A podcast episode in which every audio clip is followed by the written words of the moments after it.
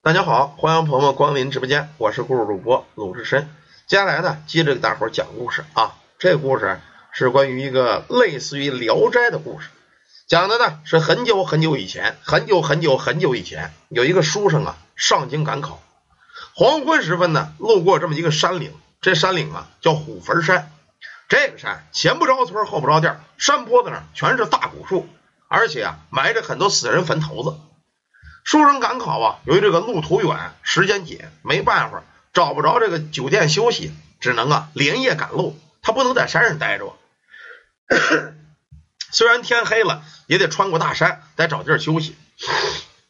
这书生往前呢，走了没几步，就发现呢背后有这么一团朦朦胧胧的水气儿，一直跟着他，而且他走路老听着后边有脚步声。那会儿人呢都比较迷信，这些书生害怕了，说是不是？啊，有有鬼跟着我。其实啊，他猜的很对，荒郊野岭必有妖邪呀。他走这个荒郊野岭，半夜的肯定会碰上脏东西。这东西叫什么呀？叫挖心鬼。趁着夜色急行，走在前面一抬脑袋呀，有一个大寺庙。接着呀，这家这书生高兴了，看见寺庙了，起码这有和尚，我上寺庙呢借宿一宿。前脚要进门，后脚没进去呢。正这会儿啊，旁边啊来了一老头。拿着一把宝剑啊，背着个拂尘，穿着一个八卦仙衣，这老头就喊他：“嘿，书生，你干嘛去？啊，我这个老仙道啊，我这个想到寺庙借宿一宿。”这老头说：“不不，你不能去啊！这佛门圣地怎么不能去啊？佛门地儿啊，是不留你这种人的啊！你不能在这露宿。你干嘛就这么着急？说我这不进京赶考吗？啊，而且这个贪了赶路了，结果晚了，错过宿店了。”一路上孤身一个人，我有点害怕。这给我老头看了看，我说：“书生啊，我看你脸上啊满脸的鬼气呀，你招了脏东西了，你知道吗？”这书生说：“没看见呢，没看见鬼魂呢。”我问你，你走路有没有感觉背后有人跟着你？哎呦，那那真有，有没有一团子跟白烟一样的东西老追你？有有有有有，我跟你说吧啊，有一个鬼啊盯上你了，你今儿个呀。在这寺庙门口过，在这儿站着是没有问题的，因为寺庙门口呢有这个护法神，鬼魂呢不敢到寺庙这儿来。但是呢，寺庙你急急敲门，人家寺庙不会留宿你的，你呀不能在这住，你听我的，接着赶路。那老先生，这我要赶路，这鬼跟着我，不得弄死我呀？你别怕，今儿个我碰上你了，就是跟你有缘分。我呢跟你说这么几件事儿，给你三样东西，有这三样东西，便能保你不死。这书生说：“行吧，那那那道长，你给我什么呀？”这老道啊，拿出几样东西来。第一个呀，是一张黄符，说这个符啊叫五雷符，你呀攥在手心里。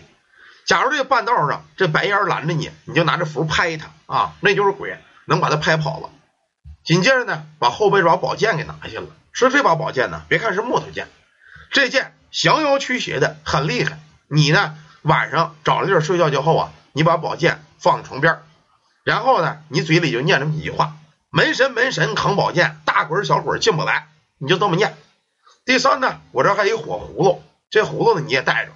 假如前两样东西都拦不住鬼魂，你把这葫芦盖一打开呀，里边能喷火，这个火呀专烧鬼魅。这书生挺高兴，说：“行，道长，没问题。那你都给了我了，你还有家伙事吗？哎呀，没事，你甭管啊，就这么着，你拿着吧。”接着赶路，不用怕，用不了多远，前面啊就有这个有地儿休息了。这书生说：“行吧。”其实啊，这老道跟书生的谈话都被这个鬼魂给听见了。虽然这寺庙正门他不敢来，但是寺庙的墙根他可能待着。书生告别老道，往前接着走。走没多远，一阵阴风吹得激灵灵发凉啊，越发相信这老道说的了，肯定有脏东西跟着我。加紧了脚步往前赶。这会儿啊，一回头发现后边又是一缕的白烟跟着他。这个鬼魂呐，连老道带书生的话全都偷听了。这鬼魂早有防备。书生又走了一段，前面啊有这么一个村庄，随便敲了一家，准备投宿。村里一个老头老光棍说了：“你干嘛的？”说：“我这书生赶考的，大爷我能不能借个房间呢？”啊，行，我那东厢房啊没人，你上那屋睡去吧。书生啊进了东厢房。把这宝剑呢就挂在床头上了，这张符也在这拿着，葫芦呢放在这个床边上，点着了油灯啊，他在这看书，可正看着书呢，时间不大呀，就听这个门外头啊有人敲门，当当当当当当。书生以为这个主家老头人家过来了，一开门，哎呦我的妈呀！一阵子春风扑面呢，就见外边进了一如花似玉的少女。这少女啊，杨柳细腰，纤纤细指，嘴唇呢若樱桃，满头青丝插玉簪，镶着的是发光的宝石啊。耳朵上吊着宝环，颈上珍珠穿成的项链。脚上荷花藕的绣花鞋，脚步轻盈，飘逸美丽，身上啊这小衣服红红绿绿，珠光宝气。书生一愣，说：“你谁呀？”这会儿啊，这书生一想，大半夜，这老头本就是个光棍，进来这么一女的，这他妈不像是人呐，不对头啊！你是这个当家的主人吗？这女的呀，咯咯的乐开了。读书人呐，你呀，别管我是谁，我呢。跟你来睡觉的了，你去躺床上去，咱俩睡一觉。这一小子，哎呦，毁了！这女人身上别看长得漂亮，但是啊，散发着一股子凉气儿。这书生就想明白了，这女的一定不是人，干脆呀，我试试吧。老道不给他一张符吗？一抖手，吧唧就拽在这女的身上。哪知道啊，这女的看了看，乐了。这玩意儿你什么意思啊？啊，还往我身上贴？噗！用嘴一吹呀，这张符腾，一股子火苗子。烧没了，这家不怕。可是符一烧，书生也看着他肯定不是人了，十分害怕，说：“你你别别别过来，你别过来，我这有宝剑，你别过来。”说着呀，把这木剑就掏出来。书生也不会武功，拿着剑呢，一劲哆嗦。这女的呀，乐了：“这玩意儿你不用拿，我也不怕。”说着一张嘴，噗，一股子阴风啊！就见呢，一道的黑烟缠在宝剑上，时间不大呀，这宝剑。成了焦黑的了，书生呱唧把宝剑扔在地上。你到底什么玩意儿？你这会儿书生急了眼了，把这大胡子抱起来，一接着狐狸嘴啊，呼，一股子火苗子直奔这女的烧过去了。这下子呀，这女的可变了样了，腾，连头发带胡子呀，当然女的没胡子啊，全都给了了，脸皮子也给烧掉了。再看这美女啊，可变了样了，大长舌头，披头散发呀，那牙呀青面獠牙。手指就跟铁叉子一样，这会儿这鬼魂呢急脸了，用身一转，呜，这屋里啊起了一股子阴风，就像那大胡子火苗啊，越吹越少，越吹越少，不嘚儿灭了，把这书生给吓的呀。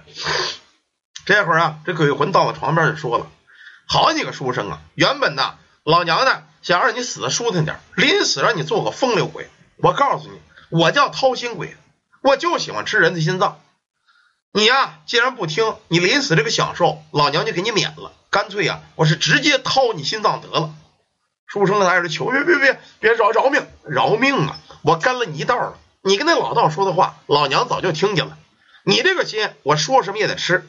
别讲有老道保着你，这几样东西对我根本不管用。这鬼魂就这样，他要没防备，你治他好治；可要有防备，他这法力强的。一般的符咒啊，什么桃木剑呐？他根本不怕。说罢之后啊，就见这女鬼张开双臂，一把子把这书生就给抱住了。这书生挣扎了几下也挣不动，就见这女鬼拿着大钢叉子爪来，照着书生心脏，噗就扎进去了。用手往后一推，不嘚儿，一颗斗大的心脏啊，嘣嘣直跳，就落入这鬼魂的嘴中啊。这家一张嘴，儿啊，就给咽了。杀完书生，扭头刚要走，就见院门口啊来了个老道，手里啊持一把七星宝剑。带大胆鬼魂，敢在此害人，你今儿别走了！这老道啊正是书生半路遇上的，他呀也是能掐会算。等书生俩人分手之后啊，用手指这一掐，坏了啊！我这件东西啊镇不住这鬼魂，他偷听我们说话了，有了防备了。这才星夜赶路，又追这书生，追到这院里，一看这书生啊，满胸膛都是血，被这女鬼给害了。老道是一抖宝剑呢，跟这恶鬼就斗在一处。这鬼啊，再牛逼也斗不过这老老道。你要说这法器无人主持，没有那么大威力；法器有人主持，老道是修为高深的，一顿桃木剑噼里扑哧啊，把这女鬼就给撂倒了。撂倒之后啊，往地上一倒，变成一团的污血。这老道一想，这书生怪我呀，人家要上寺庙去投诉去，兴许还死不了。干脆我看看还有救没救吧。就那老道啊，到了书生跟前胸膛那一大窟窿，女鬼一死，化作脓血，地上啊一颗活蹦乱跳的心脏。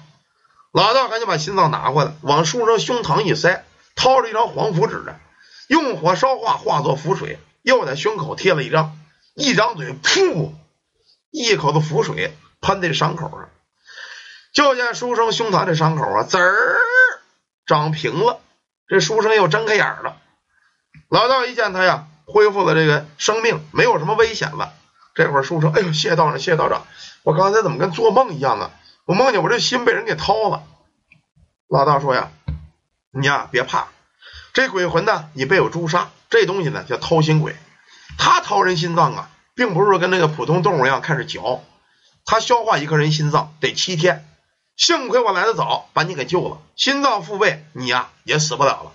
他这所谓掏心脏，受伤的是你神魂。你这回听我的，也别进京赶考了啊！你闹不了一场大病，干脆呀，明年再说吧。这会儿，这书生咕噔跪地，道长，我想了想啊，赶考啊没什么出路。我已经考了一回了，也没考上。我看道长你这神通术法十分厉害，干脆呀，我不考这个状元了，我跟你修道得了。这老头一看，家有点意思啊，这书生还挺有向道之心。那你不怕这妖魔鬼怪的？不怕，我都死过一回了，我怕什么呀？